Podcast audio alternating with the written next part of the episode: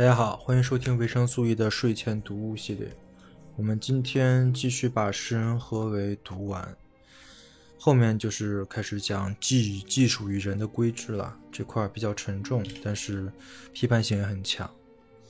嗯嗯，不太适合睡前听吧。不过我会读的慢一点，让大家觉得会睡得会香一点哈。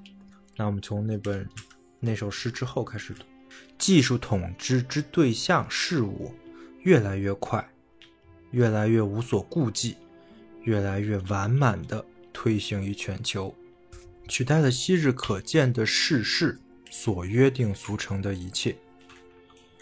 技术的统治不仅把一切存在者设立为生产过程中可制造的东西，而且通过市场把生产的产品提供出来。人之人性。和物质物性，都在自身贯彻的制造范围内，分化为一个在市场上可计算出来的市场价值。这个市场不仅作为全球市场遍布全球，而且作为求意志的意志，在存在的本质中进行买卖。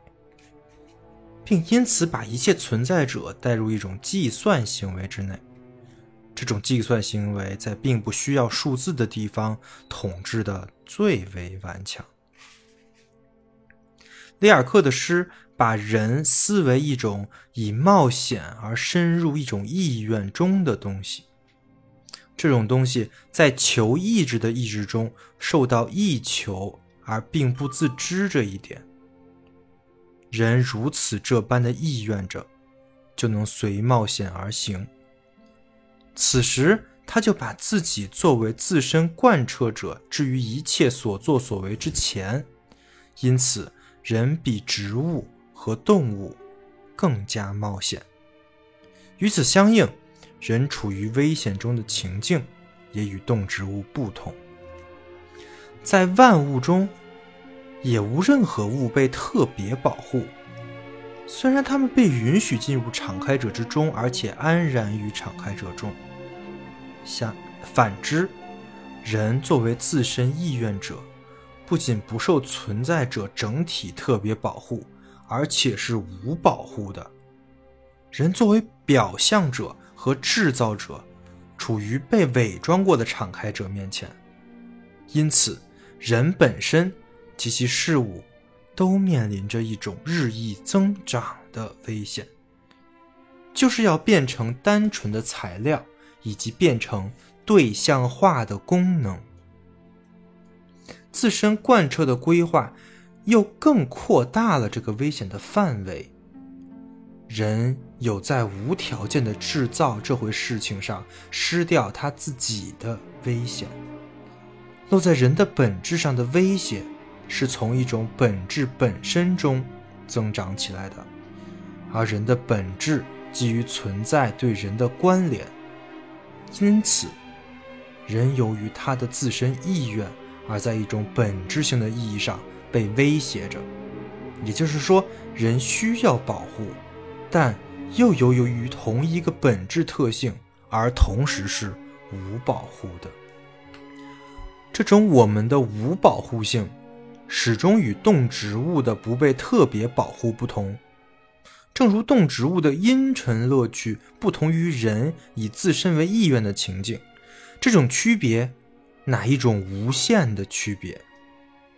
因为从阴沉乐趣不能过渡到自身贯彻的对象化，但这种自身贯彻活动，不仅把人置于保护之外，而且世界对象化的贯彻。还日益坚决的，甚至把保护的可能性都消灭了。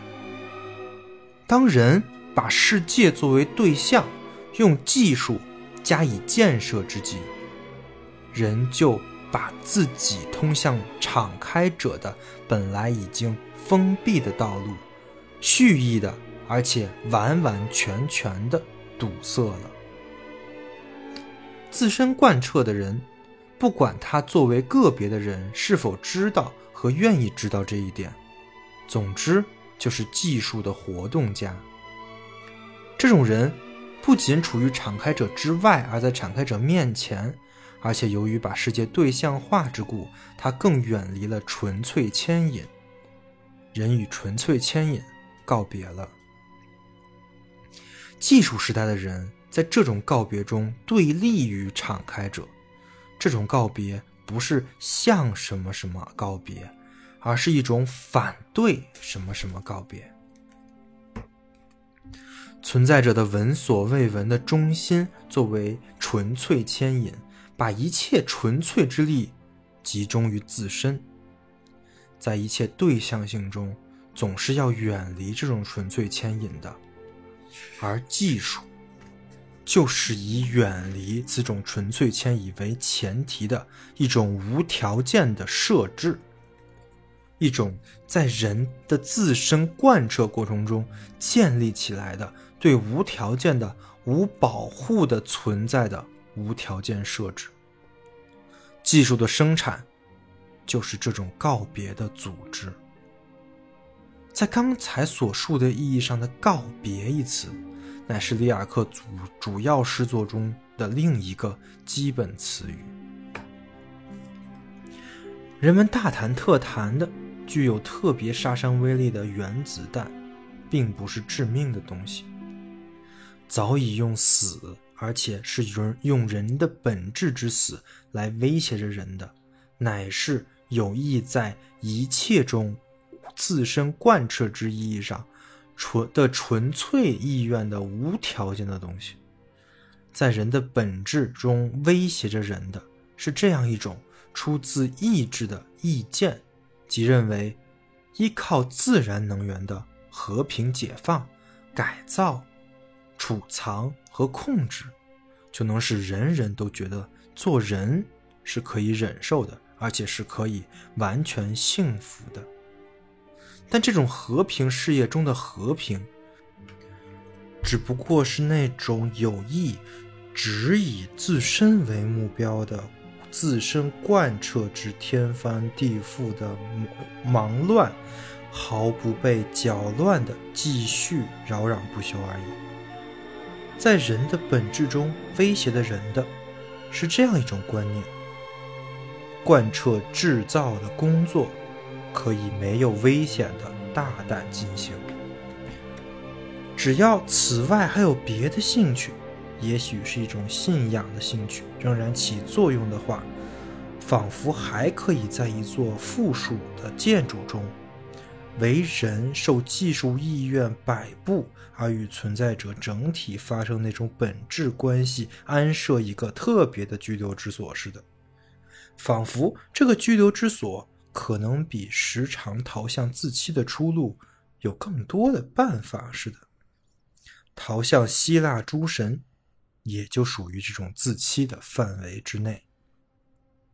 在人的本质中威胁的人的是这样一种意见：是技术的制造使世界井然有序。其实，恰恰是这种井然有序。把任何一种秩序及任何一种等级都拉平为都拉平为制造的千篇一律，从而致使就把一个从等级和出于存在的承认而来的可能渊源的领域破坏掉了，并非意愿的总体性才是危险，而是。在只允许作为意志的世界范围之内，以自身贯彻的形态出现的意愿本身，才是危险。这种从此种意志而来、被意求的意愿，已经决定执行无条件的命令了。这种意愿一经这样的决定，就已经听凭总体的组织摆布了。但首先是技术本身。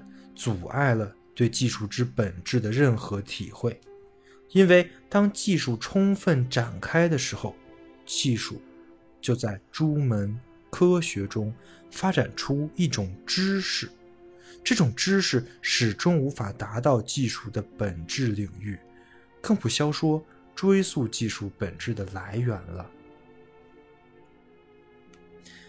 技术之本质只是。缓慢地进入白昼。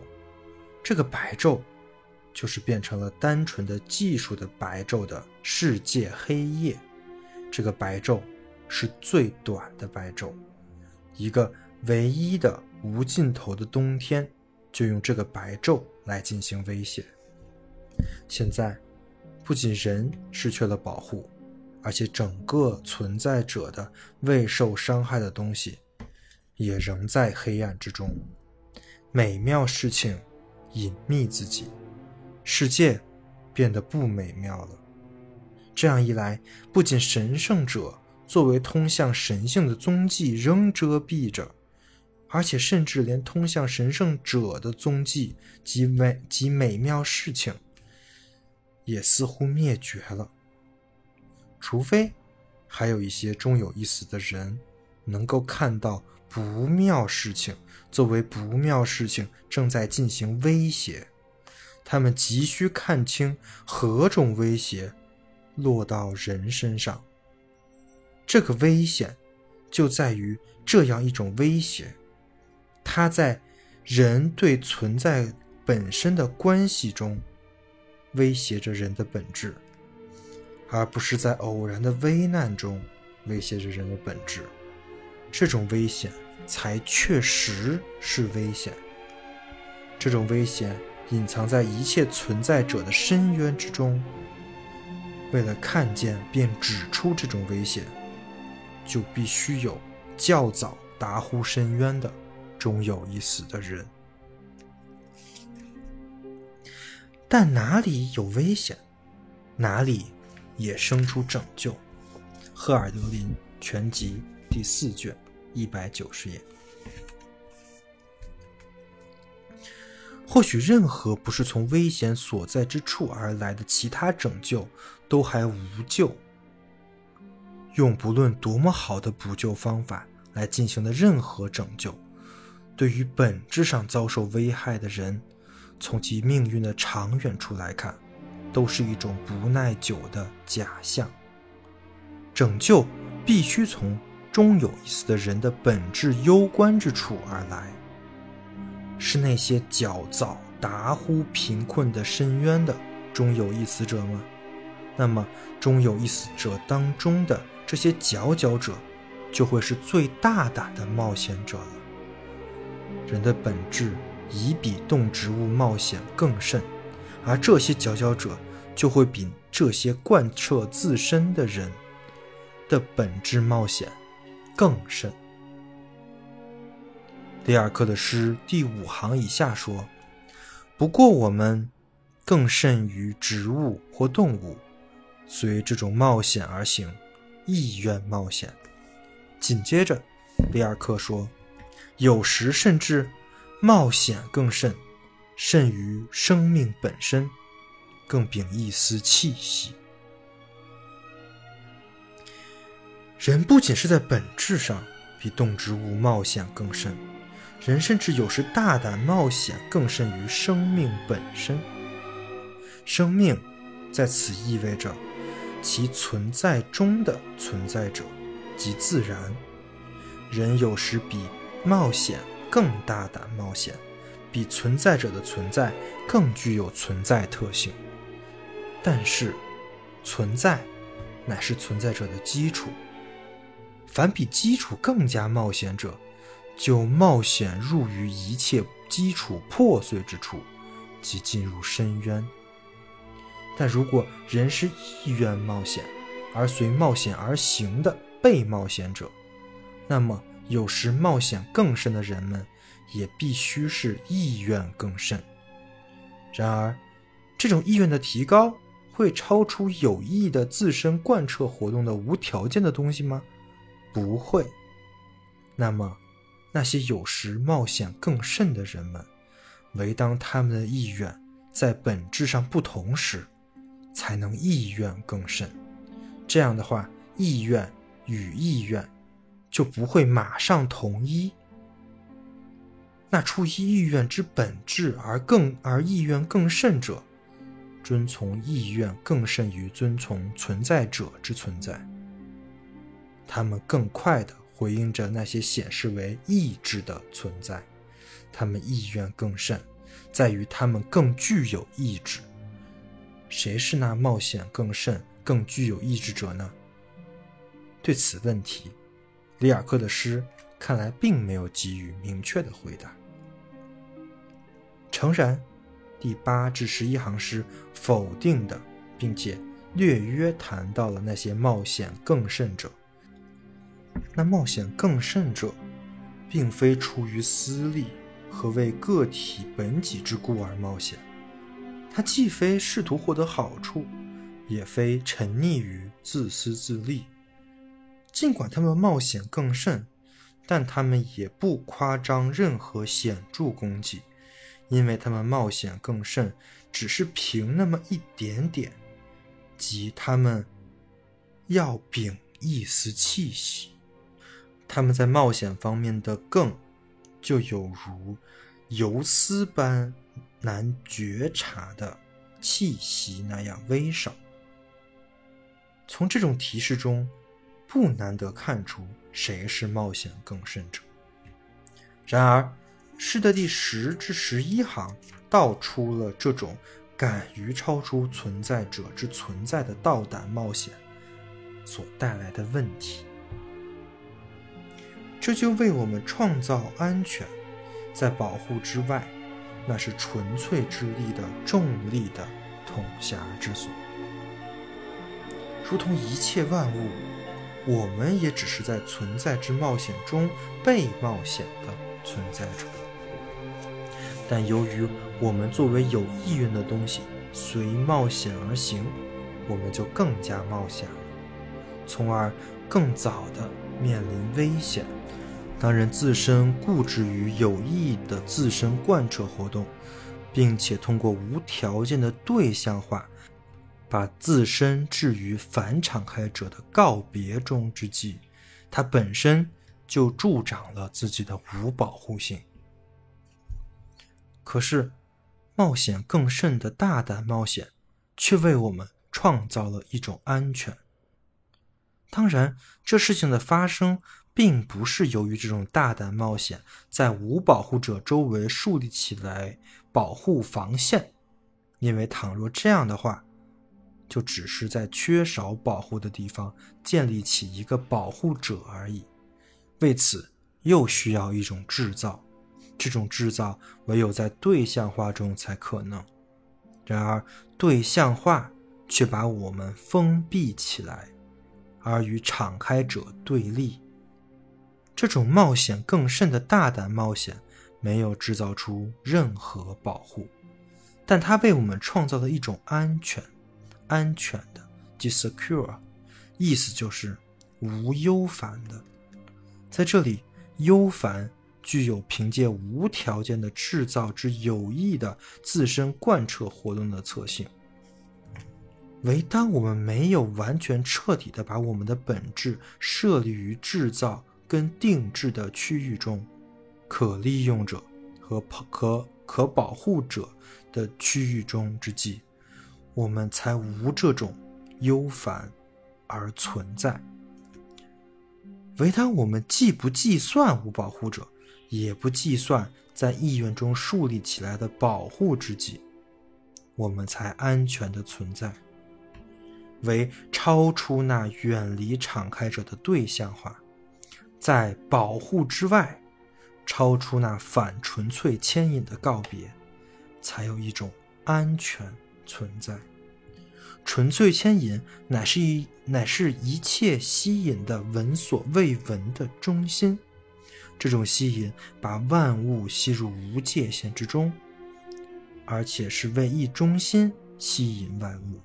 这一中心乃是纯粹牵引之力的重力起作用的处所。安全存在乃是在整体牵引中。吸引的隐蔽的安居，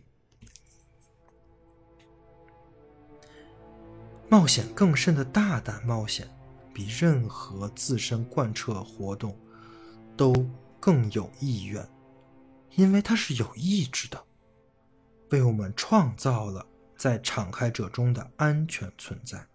创造意味着汲取，从源泉中汲取，意思就是接受喷涌而来的东西，并把接受的东西带出来。有意志之意愿的冒险，更甚的大胆冒险，并不制作任何东西，他接受，并给出所接受者，他通过展开所接受者的全部丰富性，而把所接受者带出来。冒险更深的大胆冒险完成着，但它并不制造。只有一种冒险更深的大胆冒险，就其有意志的而言。才在接受中完成。第十二至十六行诗界定了那冒险更深的大胆冒险之所在。这种冒险更深的大胆冒险，大胆进入对保护的超出，并且在那里把我们带入安全存在。这种安全存在绝不消除无保护性。后者乃是凭借于有意的自身贯彻活动而被设立起来了。当人的本质完全现身于对存在者的对象化之际，人在存在者中间就是无保护的。如此这般的不受保护，人依然总是以缺乏的方式相关于保护，并因此处于保护之内。相反，安全存在。超出任何与保护的关系之外，即超出保护之外。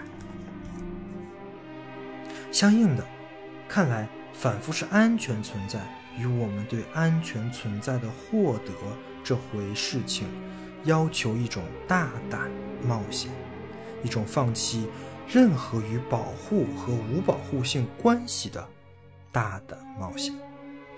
但也只是仿佛如此而已。实际上，如果我们从整体牵引的被锁闭的东西方面来思考，那么我们最终就会体会到什么是什么。最后，这也就是预先把我们从无保护性的自身贯彻的忧烦中解放出来。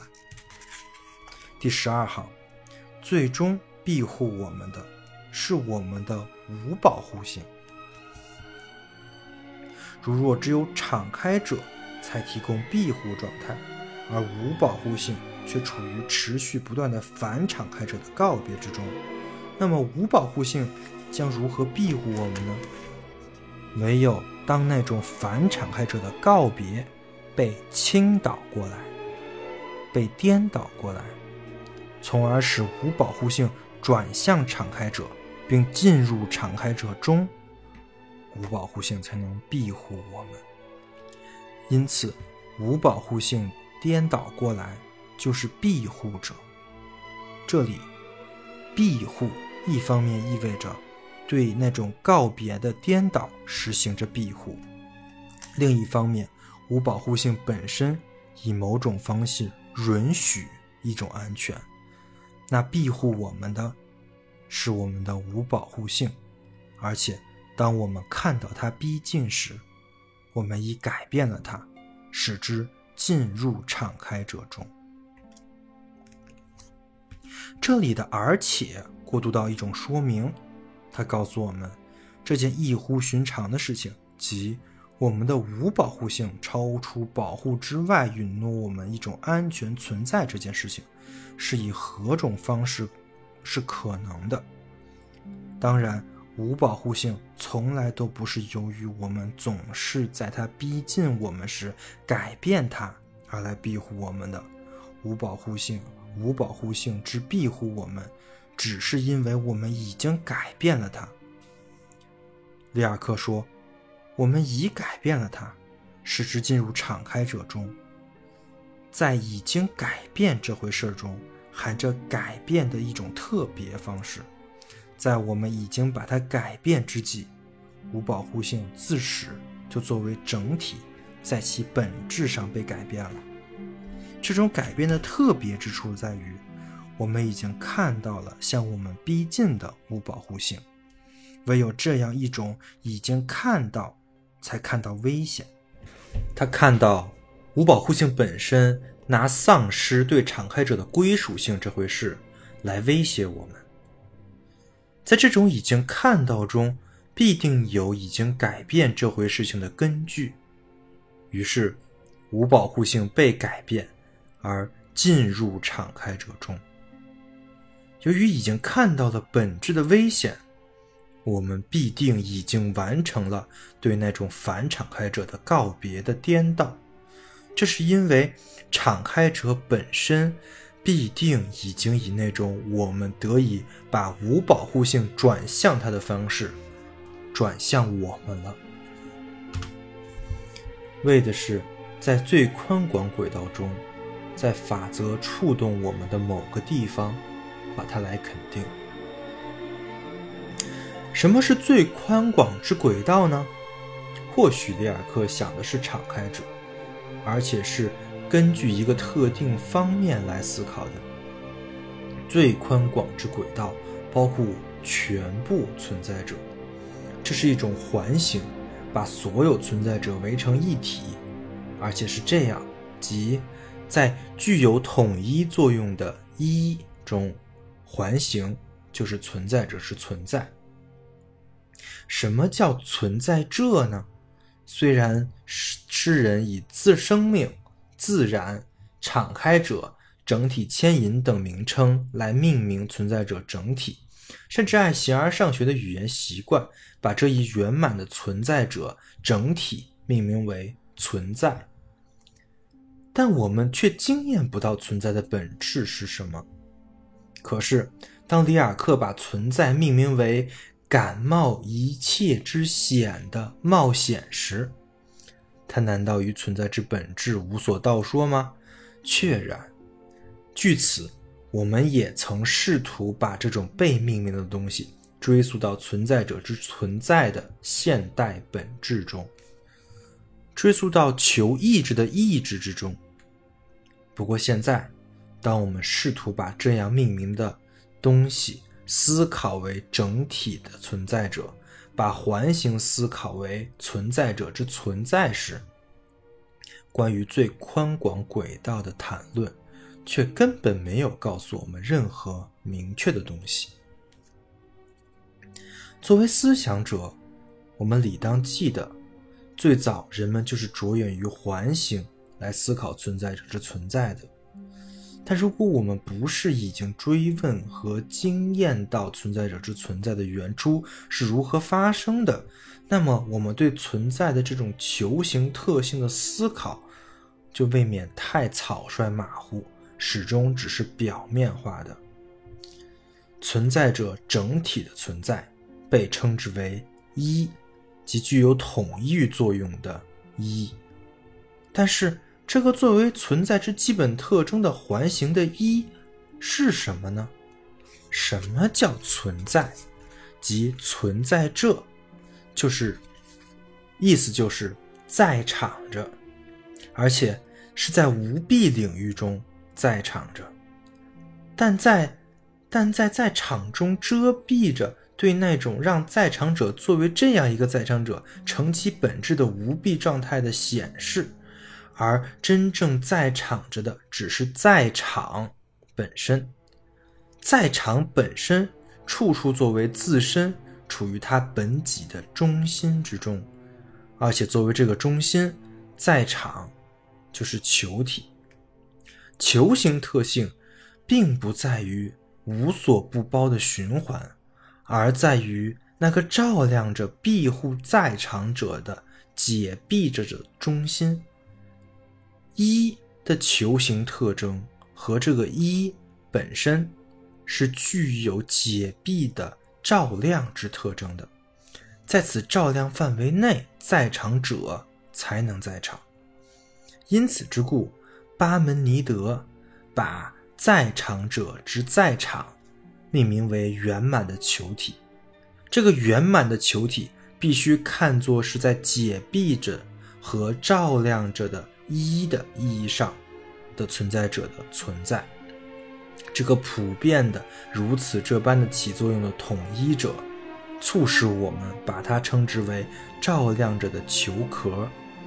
它作为解闭着的球壳，恰恰并没有无所不包，而是本身照亮着释放到在场之中。对这一存在之球体及其球形特性，我们绝不可以对象性的加以表象。那么，它是非它是非对象性的吗？非也。这样说无非是遁入空话而已。我们必须根据在解闭着的在场意义上的原初存在之本质来思考这一球形特性。里雅克关于最宽广之轨迹的话语，指的是存在的这一球形特性吗？我们不仅毫无依据地对此做出肯定的回答，而且把存在者之存在标化为冒险，这完全对此做了一个否定的回答。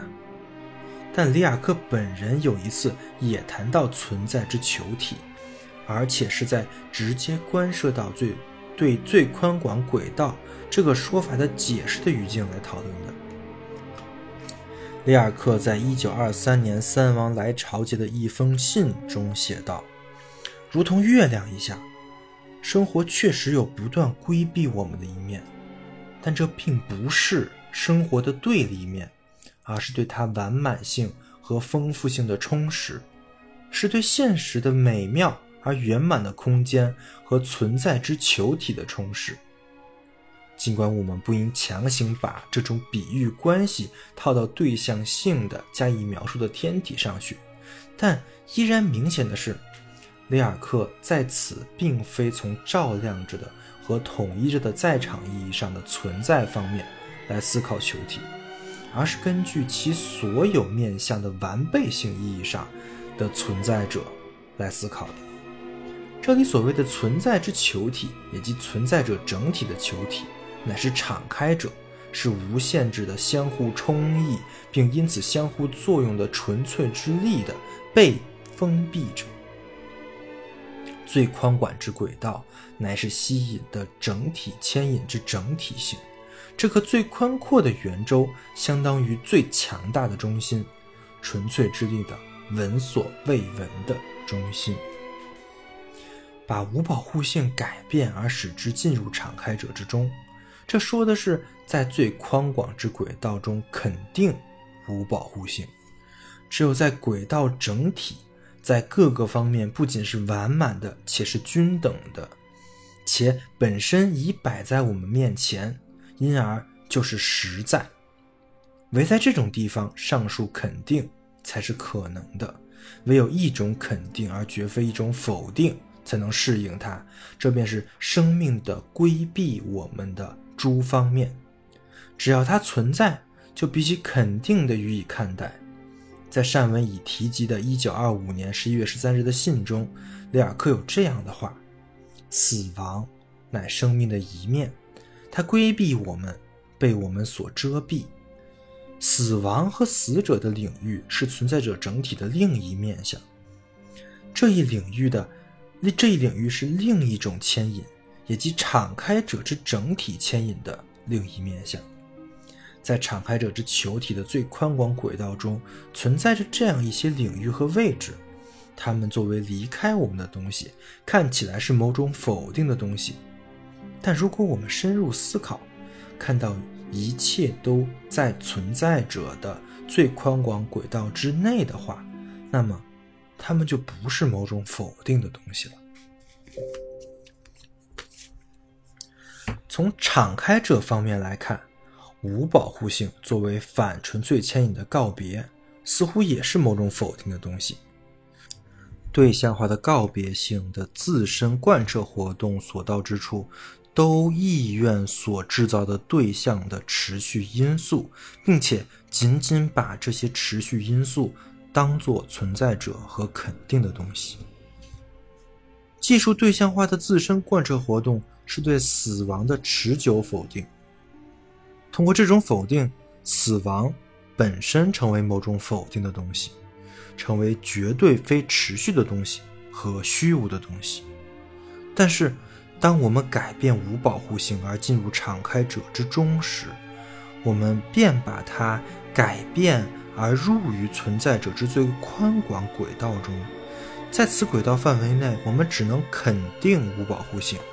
转变入于敞开者之中，这乃是放弃对存在者否定性的误解。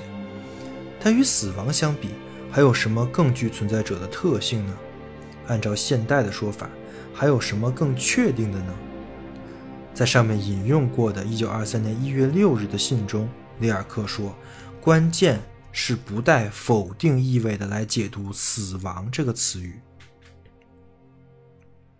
当我们把无保护性本身改变而入于敞开者之中，我们就在其本质上把它朝向最宽广的轨道。这里留给我们的只是肯定如此这般颠倒过来的东西。”但这种肯定，并不是把一种否定颠倒为一种肯定，而是把肯定的东西认作已经摆在眼前的东西和在场的东西。这样做是由于我们使在最宽广之轨道中颠倒过来的无保护性，归属到法则触动我们的某个地方。里亚克没有说一个法则。他也并非一指一个规则，他想的是触动我们的东西。我们是谁？我们就是那意愿者，是以有意的自身贯彻的方式把世界设立为对象的意愿者。当我们从最宽广之轨道那里被触动时，这触动关涉到我们的本质。触动意味着带入运动之中。我们的本质被带入运动之中，在触及中，意愿受到动摇，以至于只有意愿的本质才显现出来，并且进入运动之中。于是乎，意愿才是一种有意志的意愿。然而，那从最宽广轨道而来触动我们的是什么呢？在我们自己对世界进行对象化的日常意愿中，什么东西把我们锁闭起来，并且禁止我们呢？那是另一种牵引——死亡。死亡乃是触及终有一死的人的本质的东西。死亡因而把终有一死的人投入生命通往生命的另一个面向的途中，从而把他们。摄入纯粹牵引的整体之中，死亡尤其把终有意思的人聚集入于已经被设定的东西的整体之中，人于整体牵引之实在中，作为这种设定的聚集，死亡就是法则。正如山脉乃是使群山进入它的形态之整体的聚集一样，法则触及之处。乃是最宽广之轨道范围内的这样一个地方，我们能够进入其中，肯定的使颠倒过来的无保护性进入存在者整体之中，这样改变过来的无保护性最终庇护我们超出于保护之外，而进入敞开者之中。但这种改变是如何可能的呢？对那种告别性的反敞开者的背离的颠倒，以何种方式才能进行呢？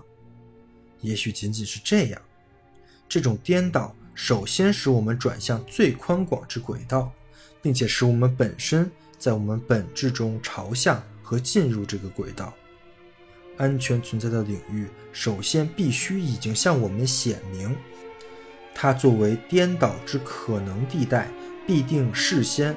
是可以通达的，但是给我们带来一种安全存在的东西，以及随之而来的一般安全性之维度，乃是那种有时比生命本身冒险更甚的大胆冒险。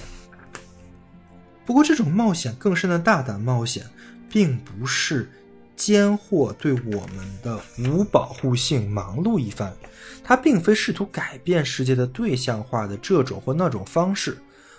吴而吴宁说，他转变无保护性本身，冒险更深的大胆冒险，根本上是把无保护性带入他自己的领域中。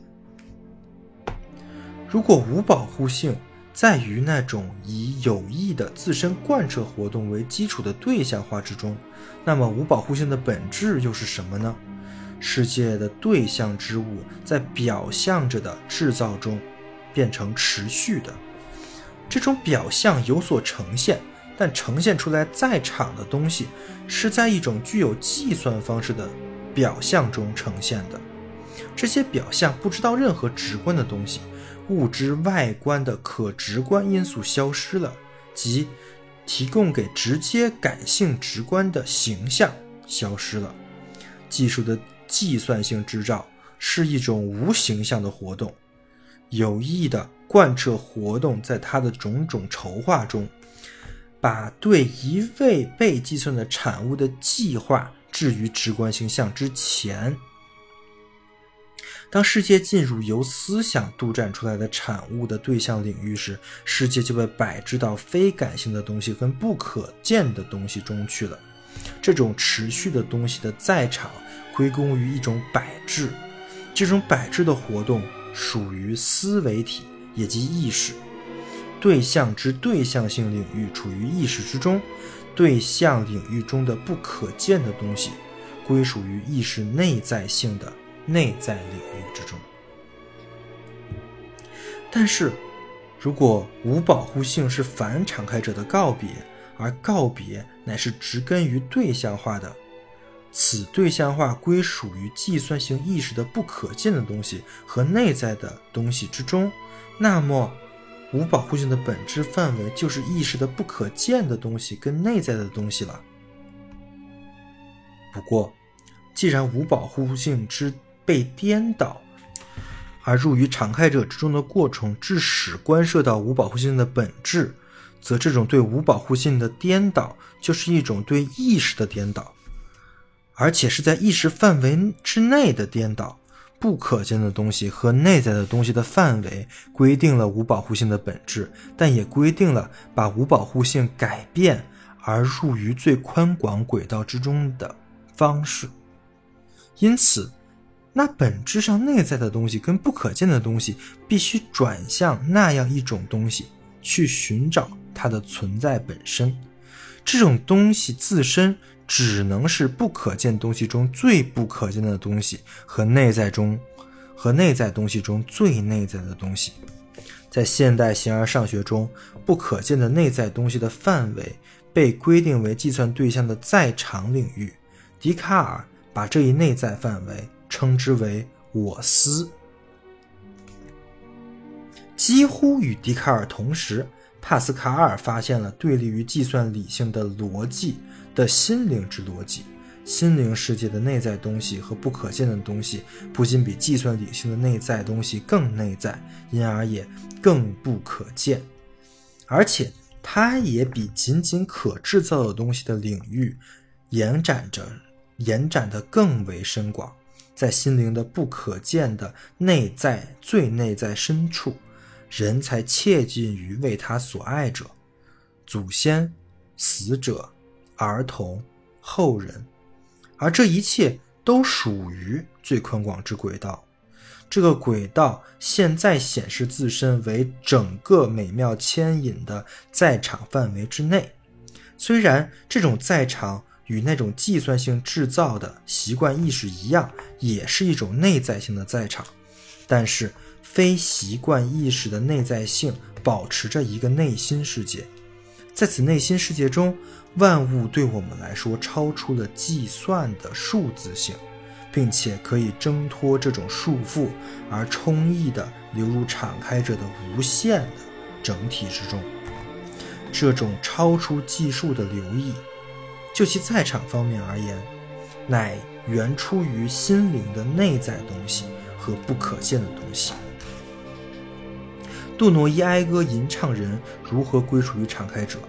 其第九首最后一句话就在说：“过剩的此在，源于我的内心。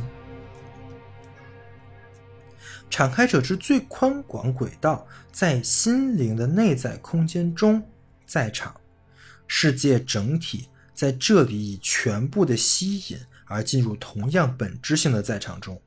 对此，里尔克用形而上学的语言‘此在’‘搭在’来。”加以表达，世界的整体在场，乃是对这个最广义的世界此在。这是表示敞开者的一个不同的名称。其不同是由于不同的命名方式。这这种命名现在是就那种表象着的和制造着的反敞开者的告别，已经从计算意识的内在性倒转为心灵之内的空间而言，来思考敞开者。因此，适合于世界实存的心灵的内在空间，也被叫做世界的内在空间。世界一直存在着整体。雷尔克在一九二四年八月十一日寄木佐的一封信中写道：“不管外部世界多么广大，所有恒星间的距离也无法与我们内心深之深层维度相比拟。这种深不可测，甚至连宇宙的广袤性也难以与之匹敌。因此，如果死者和后人都必须有一个居留之所，那么，还有何种居留之所比这想象的空间更合适、更宜人呢？在我看来，似乎我们的习惯意识越来越局促于一个金字塔的顶尖之上，而这个金字塔的基础却在我们心中如此充分地扩展着，以至于我们越是深远地看到我们自己有能力进入这个基础，我们就越是普遍地显得被包括进入了。和那些独立时空的事情中及尘世的，在最广义的理解上，就是世界此在的事情中。相反的，世界之对象领域仍然在表象中被计算。这种表象把时间和空间当作计算的量，并且对时间的本质和对空间的本质同样一无所知。即便是里尔克，也没有对世界内在空间的空间性做更为深入的思考，甚至也没有追问，给予世界之在场以居留之所的世界内在空间，究竟是否随着这种在场而积建一种时间性？这种时间性的本质性的时间与本质性的空间一起，构成了那种时空的原始统一体，而存在本身。就是作为这种时空成其本质的。然而，迪尔克试图在现代形而上学的球形特性的范围内，也即在作为内在的和不可见的在场领域的主体性领域的范围内，去理解由人的自身贯彻的本质建立起来的无保护性，认为这种无保护性本身作为颠倒了的无保护性。庇护着我们进入最宽广之世界内在空间的最内在和最不可见的东西之中。无保护性本身有所庇护，因为作为内在的和不可见的东西，它给予其本质一个暗示，即关于反敞开者的告别是一种颠倒的暗示。这种颠倒指向内在东西之更内在的东西。对意识的颠倒，因而就是一种内在回忆，即对表象之表象的内在性进入心灵空间内的在场中的内在回忆。只要人一味的献身于有益的自身贯彻活动中，那么不光人本身是无保护的，连物也是无保护的，因为物已经成了对象。虽然这里也有一种使物置于内在的东西和不可见的东西之中的转换，但是这种转换是用于被计算的对象在思想上杜载出来的产物，来取代物的衰弱。这些对象为了使用的目的而被制造出来，对象愈是快速的被使用。就愈是有必要更急速的、和更千变的去取代它们。在那对象的物的在场中持留的东西，并非物在它自身持有的世界之中的自持。作为单纯的利用对象，被制造的物中的持续的东西，乃是替代品。正如对象性。具有其优势地位的情况下，我们熟悉的物的消失归因于我们的无保护性。同样的，我们的本质的安全存在也要求把物从单纯的对象性中拯救出来。这种拯救乃在于让物能够在整体牵引的最宽广之轨道范围内居于自身之中，也即能够无限制的居于相互之中。也许连我们对无保护性的改变，也必须开始进入居于世界内在空间之内的世界此在之中。这样做所凭借的是，我们把对象性的物的意识的因而短暂的因素，从一位制造者的意识的内在领域和不可见领域，转变为转变而入于心灵空间的真正内在领域之中。并且使它在那里不可见的产生出来。因此，在一九二五年十一月十三日的信中，里尔克写道：“我们的任务是使这一短暂易逝的大地如此深刻、如此痛苦和如此热情地依存于我们自身，从而使它的本质重新在我们身上不可见的产生。”我们是不可见者的蜜蜂，我们绝，我们不惜的采集着可见者的蜂蜜，将它储存于不可见者的一只巨大的金色蜂箱之中。内在回忆把我们的唯求自身贯彻的本质及其对象转变入心灵空间的最内在的不可见领域中。在这里，一切都是内向的，不仅一切都始终转向了意识这个真正的内在领域，而且在这个内在领域内，每一物都毫无限制地转向我们而进入另一物之中。世界内在空间的内向性，为我们清除了对敞开者的限制。唯有我们如此这般内向的，即从心里持有的东西，才是我们真正外向的知道的。在这个内向领域中，我们才是自由的，才超出了那些仅仅在表面上具有保护作用的，在我们周围被摆置的对象的关系之外。在世界内在空间的内向领域中，有一种超出保护之外的安全存在。可是，我们总是要问：那种使意识的业已存在的对象进入心灵的最内在领域中的内在回忆？是如何发生的呢？内在回忆关涉到内在的东西和不可见的东西，因为无论是被回忆者还是被回忆者之所向，都具有这样一种本质：内在回忆乃是颠倒那种告别，而达于敞开者之最宽广之轨道中。而在终有一死的人中间，谁能够做这种颠倒者的回忆呢？诚然，里尔克在诗中说道。我们的本质的安全存在之被带向我们，是由于人们有时喜好冒险甚于生命本身，更秉一丝气息。但是，这些冒险更甚者所冒何险？看来这首诗并没有给我们给，并没有给出答案。因此，我们试图在运思之际直面这首诗，同时我们要另外引用一些诗作。从而得到援助。我们要问：比生命本身及比冒险本身之存在者之存在本身更冒险、冒险更甚的冒险者，还能冒何种险呢？不论在何种情景下，不论在哪一方面，所冒险者必须以这样一种方式存在，即。就它是一个存在者而言，它关涉到每一个存在者。具有这种方式，乃是存在，而且这个存在不是以其他方式中的任何一种特殊方式，而是存在者之为存在者的方式。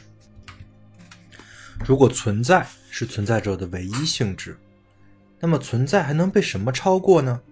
只能被它自身。只能被它本己的东西，而且是以它特别的进入本己之中的方式。那么存在就是超越、超出自身这一唯一性质了。不过，这种超越并不是越过去和转向另一个东西，而是回到它自身，而且归入其真理的本质之中。存在本身穿越这一回归，并且存在本身就是这一回归的维度。当我们思及这一点之际，我们便在存在本身中体会到，在存在中有一个为存在所固有的更甚。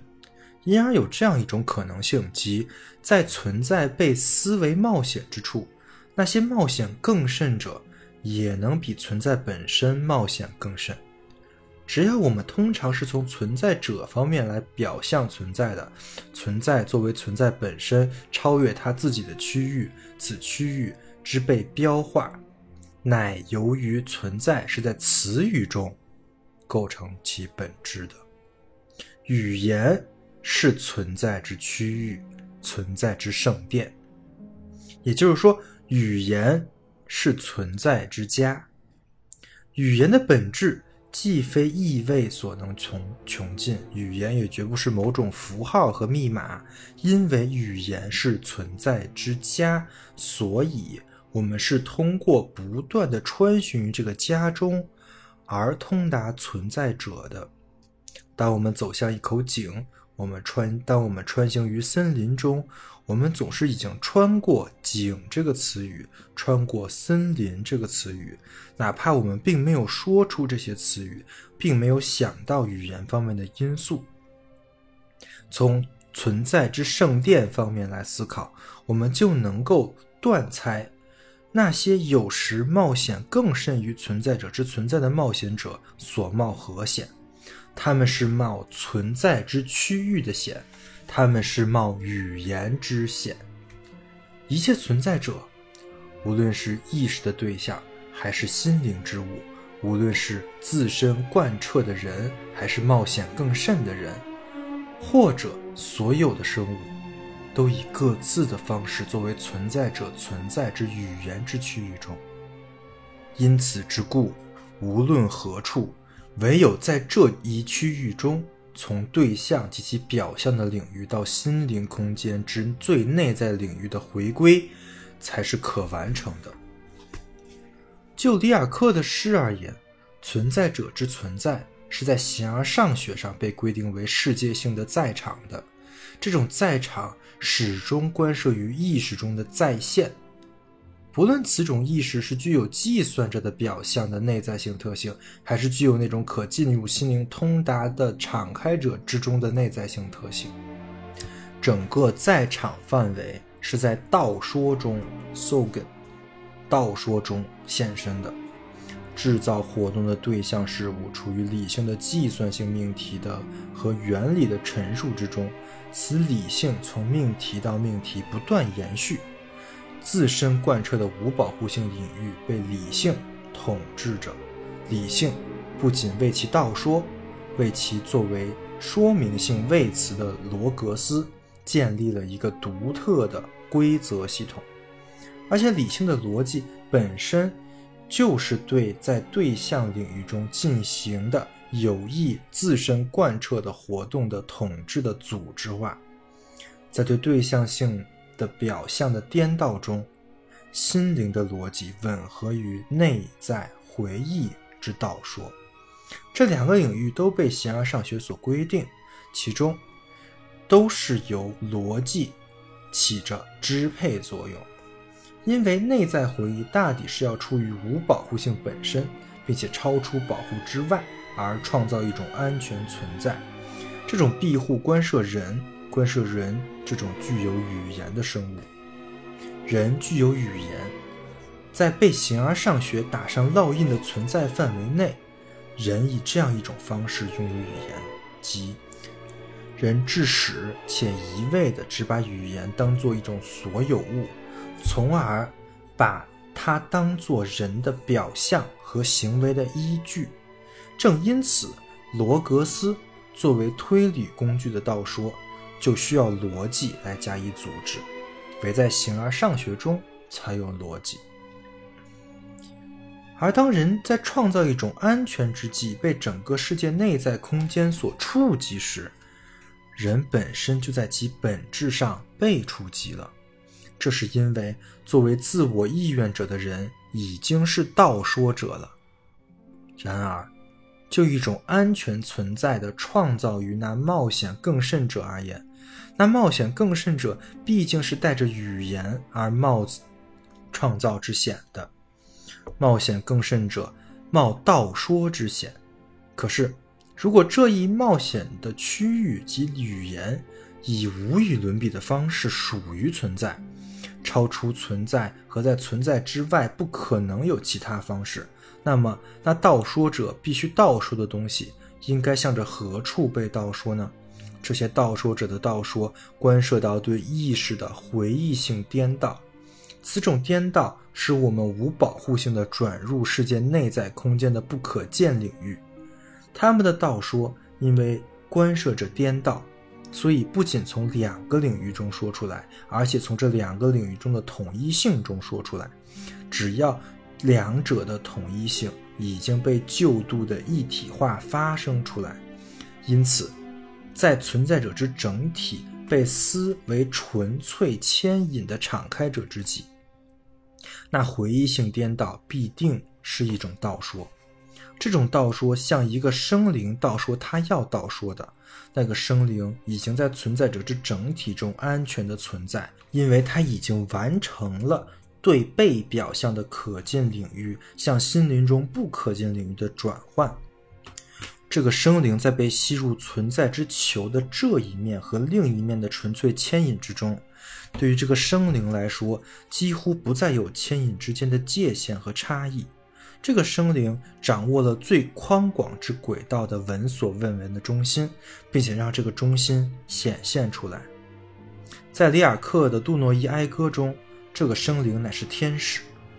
天使这个名字是里尔克诗中又一基本词语。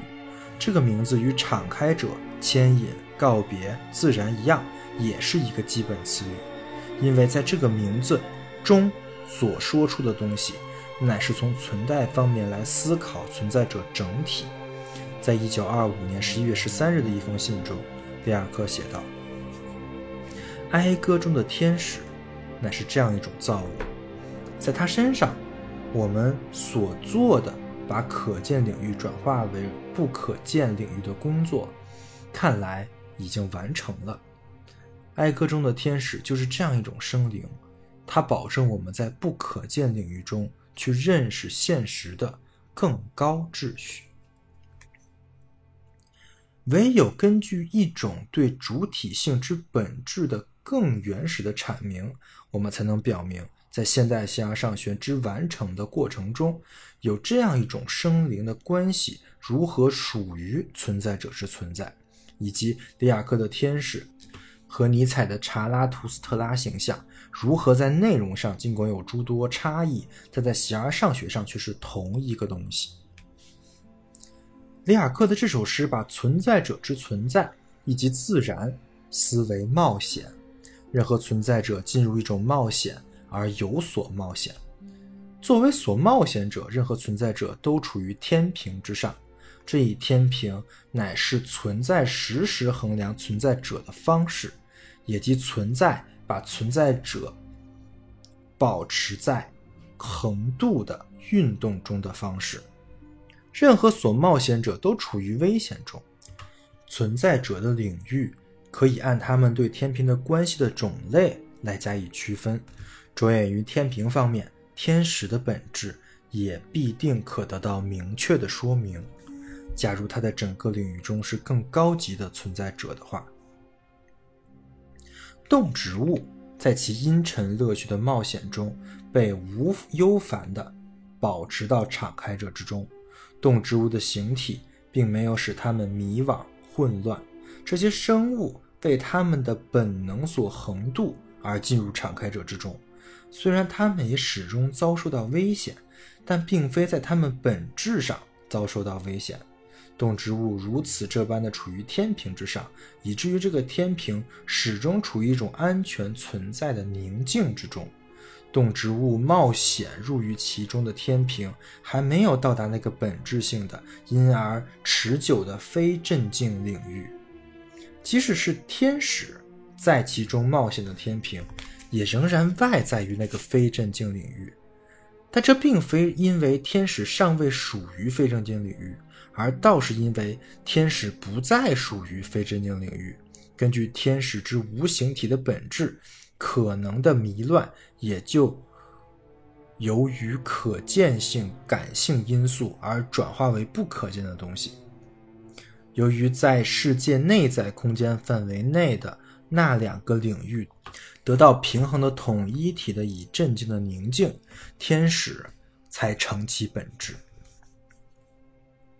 与之相反，人作为有意的自身贯彻者，已经冒险进入无保护性之中。在如此这般冒险的人手中，危险的天平本质上是非镇静的。以自身为意愿的人，处处把物和人。当做对象事物来计算，被计算的东西成了商品。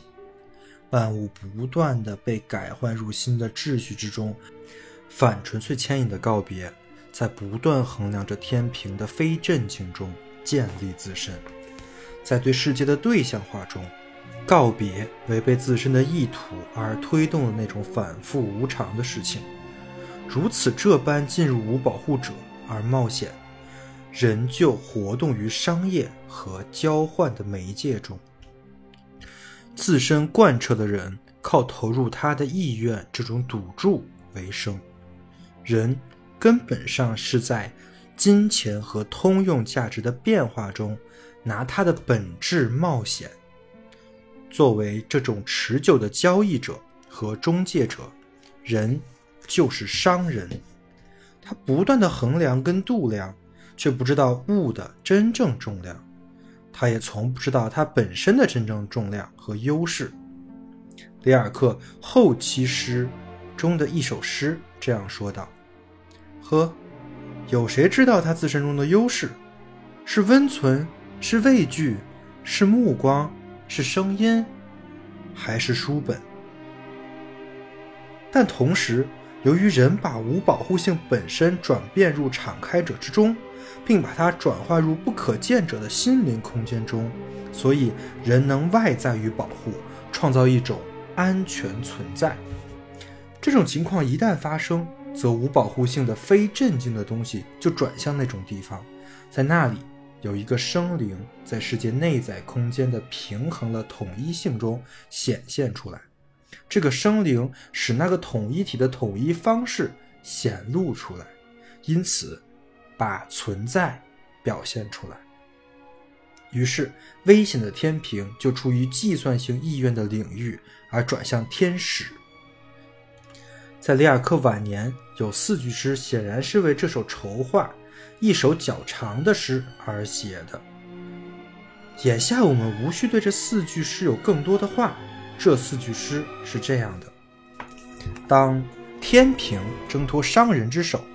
移交给那个天使，天使便用空间的均衡，在空中使它镇静和安定。均衡的空间乃是世界内在空间，因为它给予世界性的敞开者整体一空间，因此它就许诺此牵引和彼一牵引，使它们的具有统一作用的统一体现出来。这个统一体。作为存在的美好球体，包围了存在者的一切纯粹之力，因为它绕遍一切生灵，无限的解放他们。当天平移交时，这种事情就出现了。天平何时移交呢？谁使天平从商商人那里移交给天使呢？若这样一种移交根本上实现了，那么它就是在天平的区域中发生的。天平的要素乃是冒险。是存在者之存在，我们曾专门将存在之区域思维语言。当代人习惯的生活，乃是交换者在无保护的市场上进行自身贯彻活动的寻常生活。相反，把天平移交给天使的过程却是非同寻常的。它甚至是这样一种意义上的非同寻常。即它不光是任何规则的例外，而且它着眼于人的本质，把人置于保护和无保护的规则之外。正因为如此，这种移交只是有时发生而已。在这里，“有时”一词绝不意味着偶然和任意。有时的意思是罕见的，在唯在一正确时间，在唯一的场合，以唯一的方式。天平从商人那里转向天使，也即对告别的倾倒，是对作为世界内在空间的内在回忆来发生的。在那时，那些有时喜好冒险。更比一丝气息，因为这些冒险更甚者，虽存在本身大胆冒险，并且因而自身大胆冒险进入存在之区域及语言之中，所以他们就是道说者。不过，难道不正是人才能按其本质具有语言，而且不断的随语言大胆冒险吗？确实。那么，甚至在惯常方式中的意愿者。也已经在计算者的制造中冒道说之险了。当然了，但这样一来，冒险更甚者却不可能仅是道说者而已。冒险更顺者的道说必须特别的冒道说之险。只有当他们是道说更甚者之际，冒险更甚者才是其所是。如果我们在表象着和制造者。对存在者的关系中的同时采取陈述的态度，那么这样一种道说就不是所意愿的东西。陈述始终是途径和手段。与此相区别，有一种道说真正的进入道说之中，但却没有对语言进行反思。这种反思也甚至也要把语言当做一个对象。进入道说之中，乃是一种道说的标志。这种道说。跟随那有待道说的东西，目的只是为了去道说此种东西。如此看来，那有待道说的东西，理当是那种本质上属于语言之区域的东西。在形而上学上看来，这种东西乃是存在者整体。存在者整体的整体性，乃是纯粹牵引的完好无损，乃是敞开者的美妙，是因为它为人设置空间。这种事情发生在世界内在空间中。当人在颠倒着的内在回忆中转向心灵空间时，这个世界内在空间便触及于人。冒险更甚者，把无保护性的不妙的东西转变入世界此在的美妙之中。美妙的世界此在，就是有待道说的东西。在道说中，这种有待道说的东西自身朝向了人。冒险更甚者，乃是那些具有歌者之方式的道说更甚者，他们的吟唱背离了一切有益的自身贯彻活动。这不是什么欲望意义上的意愿，他们的歌唱并不谋求任何被制造的东西，在歌唱中，世界内在空间为自己设置空间。这些歌者的歌唱，既非任何招来张扬。亦非任何手艺行业，那些冒险更甚者的道说，更甚的道说，乃是歌唱。但是，歌唱即此在。是俄尔普斯十四行之的第三首的第一部分如是说。这里“此在”一词，是在在场这一传统意义上作为存在的同义词来使用的。吟唱，真正去道说世界此在。是从整体的纯粹牵引的美妙方面去道说，并且只是道说这种美妙。吟唱意味着归属到存在者本身的区域中去，这一区域作为语言之本质，乃是存在本身。歌唱意味着在在场者本身中在场，意味着此在。但是道说更甚的道说。也只是有时发生，因为只有冒险更甚者才能做此般道说，因为这种道说始终是艰难的，其艰难就在于去完成此在，其艰难不仅在于难以构成语言作品，而且也在于难以从对事物的一味贪婪的观看的言说作品，从视觉作品转向心灵的作品。歌唱是艰难的。因为人唱，因为吟唱不再可以是招来张扬，而必须是此在。对于无限期流于敞开者中的俄尔普斯神而说，歌上退守可得；但对于我们人来说，却并非轻巧之事。因此之故，上面所说的那第十四行诗的第二节问道：“但我们何时存在？”这诗句的重音放在“存在”上，而没有放在“我们”上。我们无疑也是一个存在者，而而且就此而言，我们在场着，这是不成问题的。但依然值得追问的是，何时我们如此这般存在，以至于我们的存在就是歌唱？而且，此种歌之吟唱，并非四处轰响。而到真正的是一种吟唱，它的实现并不依赖于一个最终才达到的东西，而是在唱出之际，已经毁灭之自身，而唯有那被吟唱者本身才成其本质。当人是比存在者本身冒险更甚的冒险者时，人才是如此这般的道说更甚者。据里尔克的诗，这些冒险更甚者乃是。更秉一丝气息。我们引用那首十四行诗的结尾写道：“在真理中吟唱，乃另一种气息。此气息无所为，它是神灵，是风。”赫尔德尔在《人类历史哲学之观念》一书写道：“我们口中的一种气息，变成世界的图画。”变成我们思想的类型和进入另一灵魂情感的类型，在一丝流动的空气中寄托着人性的一切。那在大地上的人所曾思考过的和抑郁过的一切，所做的和将做的一切，因为要不是这种神圣的气息已经在我们周围吹拂，要不是它已经像魔音一般回旋于我们的唇际。我们所有的人恐怕还在森林中游荡呢。那冒险更甚者所凭借的气息，并非仅仅，而且并非首先意指一种因为稍纵即逝而几乎不能察觉到的区别尺度，而倒是直接意味着词语和语言之本质。那些更秉一丝气息而大胆冒险者，是随语言而大胆冒险。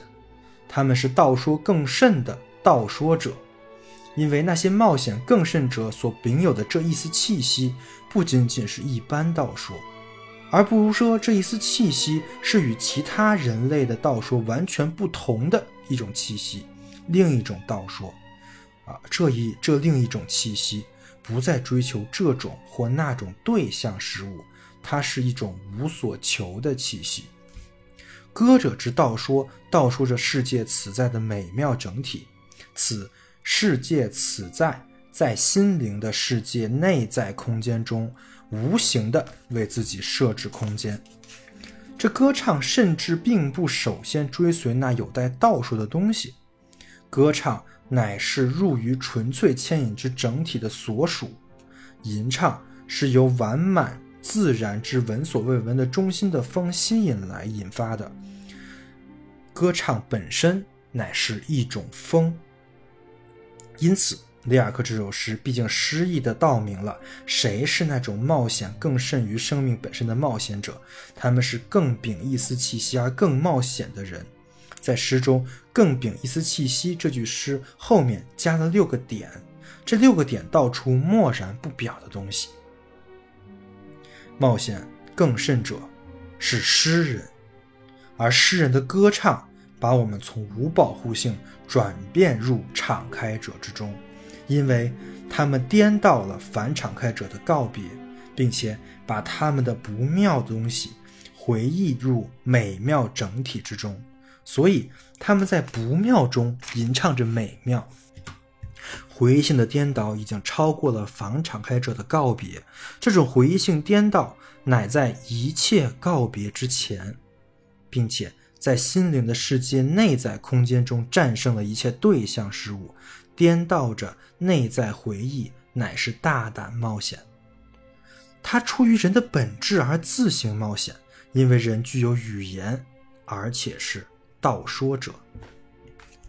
但是现代人却被称之为意愿者，冒险更甚者，意愿更甚，因为他们是以一种与世界对象化的有意自身贯彻活动不同的方式意愿者，他们的意愿绝不意愿前一种方式。如果意愿依然只是自身贯彻，他们便无所意愿。在此意义上，他们无所意愿，因为他们更有意志，他们更快的响应于意志，而意识作为冒险本身，把一切纯粹之力吸引到自身那里，作为敞开者的纯粹整体牵引的自身那里。冒险更甚者的意愿，乃是道说更甚者的意志。冒险更甚者是决断的，不再反对意志。作为这种意志存在意愿着存在者的告别中锁闭起来，存在更甚者的有意志的本质道说，更甚的去道说。大地，你所意愿的难道不是不可见的，在我们心中苏醒？你的梦想。难道不是有朝一日成为不可见的大地，不可见的？要不是这种转变，你急切的使命又是什么？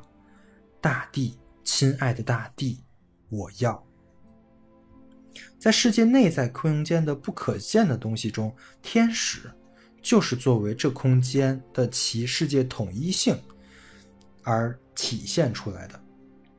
世界性存在者的美妙成为可见的，唯有在美妙事情的最宽广之轨道中，神圣者才显现出来。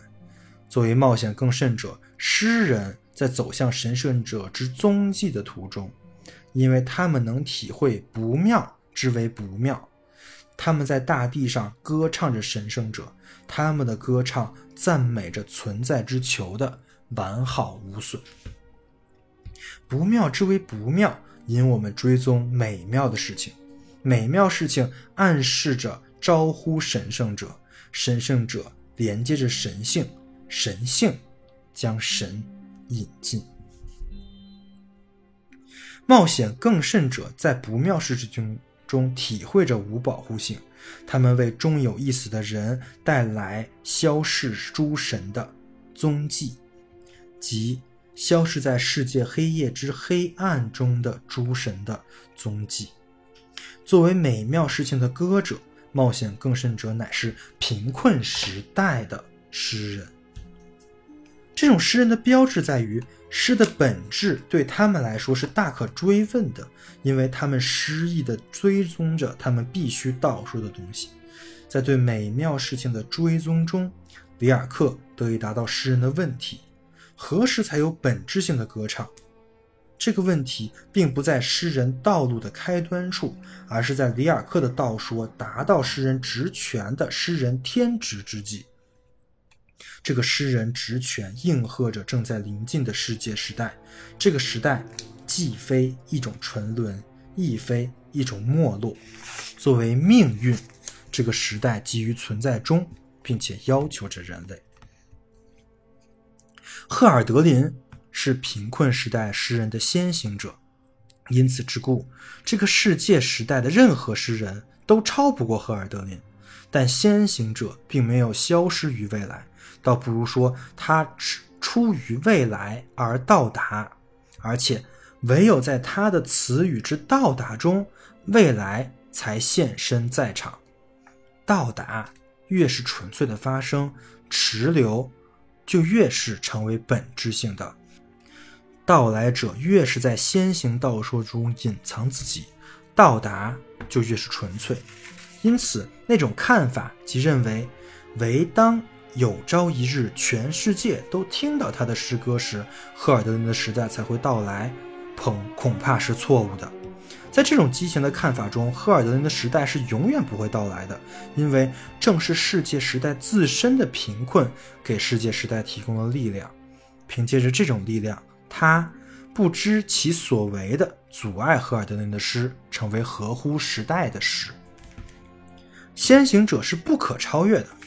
同样，它也是不会消逝的，因为它的诗始终保持为一个存在的东西，到达本质的因素，把自身聚集起来，返回到命运中，以此方式永不陷入消失过程中的东西，自始就克服了任何消失性。那一味消失的东西，甚至在它消失之前就是无命运的东西。相反的，存在的东西则是有命运的，在被认为是永恒的东西中，无非是隐秘着一个悬置起来的消失者，它被悬置在一种停滞的现代的虚空之中。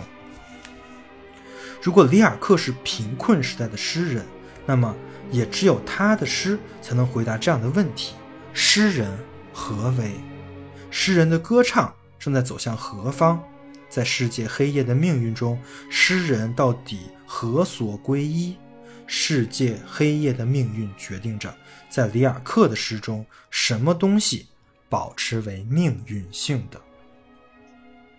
好的，这就是整个的《诗人何为》这一篇。这一篇非常的精彩啊！它倒说出了一个本质性的对立，就是诗人跟技术的对立。其实这个东西到。再往后，比如说到了拉康，就是两种话语的对立啊。嗯，我觉得我们现在这个时代是一个黑暗的时代。嗯，这也到最后才会说。所以，越是这种时代，诗人才越丰富。所以我们在等待着一个诗人吧，我们要有能能发现诗人的眼睛。好，以上就是本期维生素 E。我们下期再见。